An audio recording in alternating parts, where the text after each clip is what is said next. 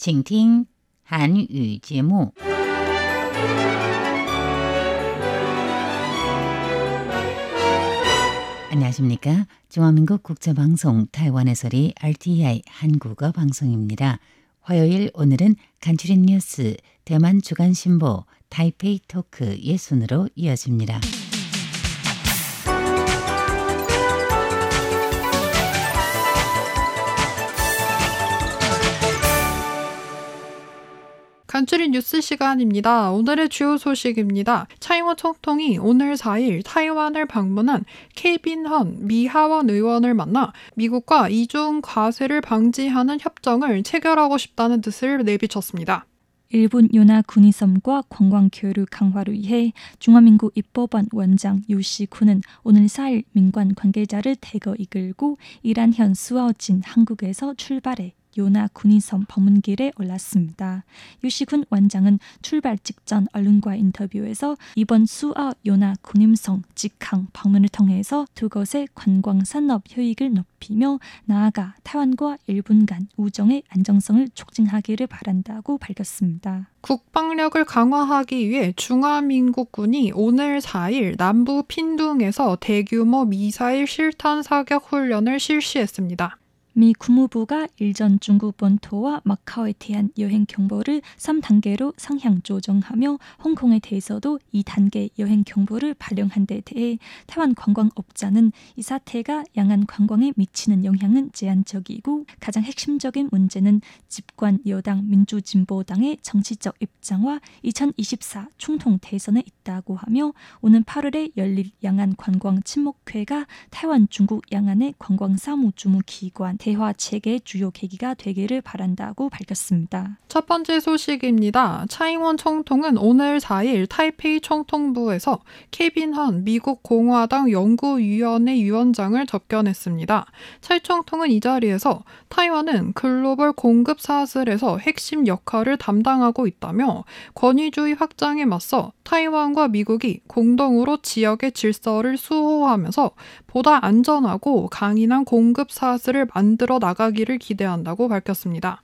차이 총통은 이어 타이완 미국 21세기 무역 이니셔티브의 첫 번째 협정 서명은 이미 마쳤다며 이는 타이완과 미국 간 1979년 이래 체결된 가장 완전한 무역 협정인 만큼 타이완 미국 경제 무역 관계 심화에 도움이 된다고 말했습니다.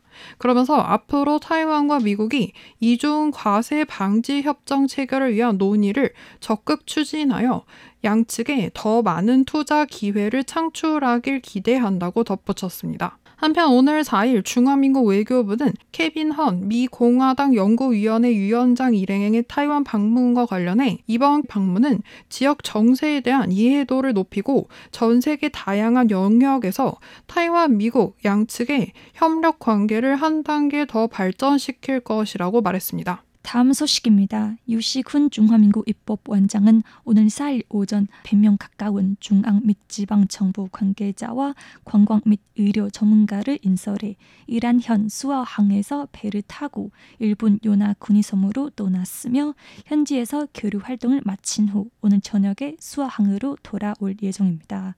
유 원장은 이날 출발 직전 언론과 인터뷰에서 요나 군의섬과 수아는 불과 111km 떨어져 있어 매우 가깝다며 과거에는 계엄 시행에 따른 해상 통제로 인해 선방 교류가 어려움을 겪었으나 지금은 거리가 가까울 만큼 선방의 교류는 더욱 느려 한다고 밝혔습니다. 그러면서 오늘의 요나 군임성 방문은 향후 타이완과 일본의 관광 발전을 촉진하는 관광적 여정 에 그치지 않고 선방의 교류적 지장을 깨뜨릴 수 있는 계기가 되기를 바란다고 강조했습니다. 유 원장은 아울러 입법원 타이완 일본 교류 친목회 회장으로서 요나 군입성 도착 후 이유라 간담회 회장 후루야 게이지와 만남을 갖게 될 것이므로 오늘의 방문은 국회 외교 측면의 의미도 있다 고 덧붙였습니다.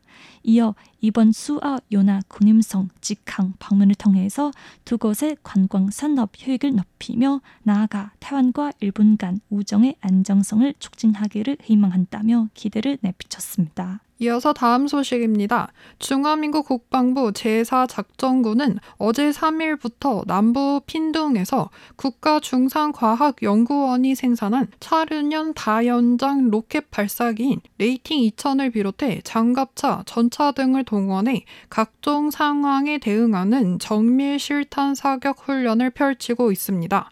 제4작전군은 오늘 4일 핀둥현 강자이 사막 일대에서 적의 공중 위협에 대비한 대공 사격 훈련인 신궁 훈련을 실시했습니다.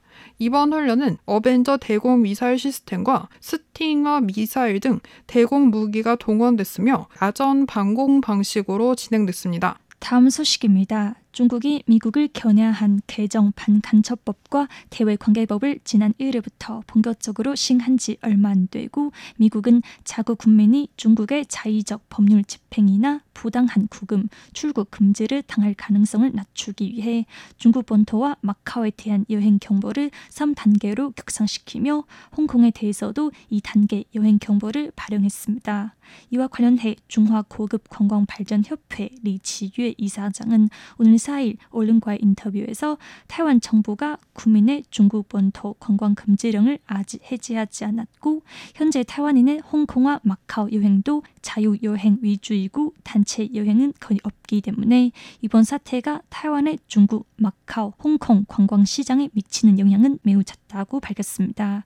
리 이사장은 아울러 양안 관광이 계속 재개되지 못하는 주요 원인은 집권 여당 민주진보당의 정치적 입장과 2024 총통 대선의 막이 올렸기 때문이라고 밝히며 오는 8월에 개최될 양안 관광 침묵회가 양안의 관광 사무 주무 기관인 타이완 해협 양안 관광협회와 해협 양안 관광 교류 협회 대화 체계의 주요 계기가 되기를 바란다고 강조했습니다. 간추리 뉴스를 마치겠습니다. 이상으로 진옥순 손전홍입니다.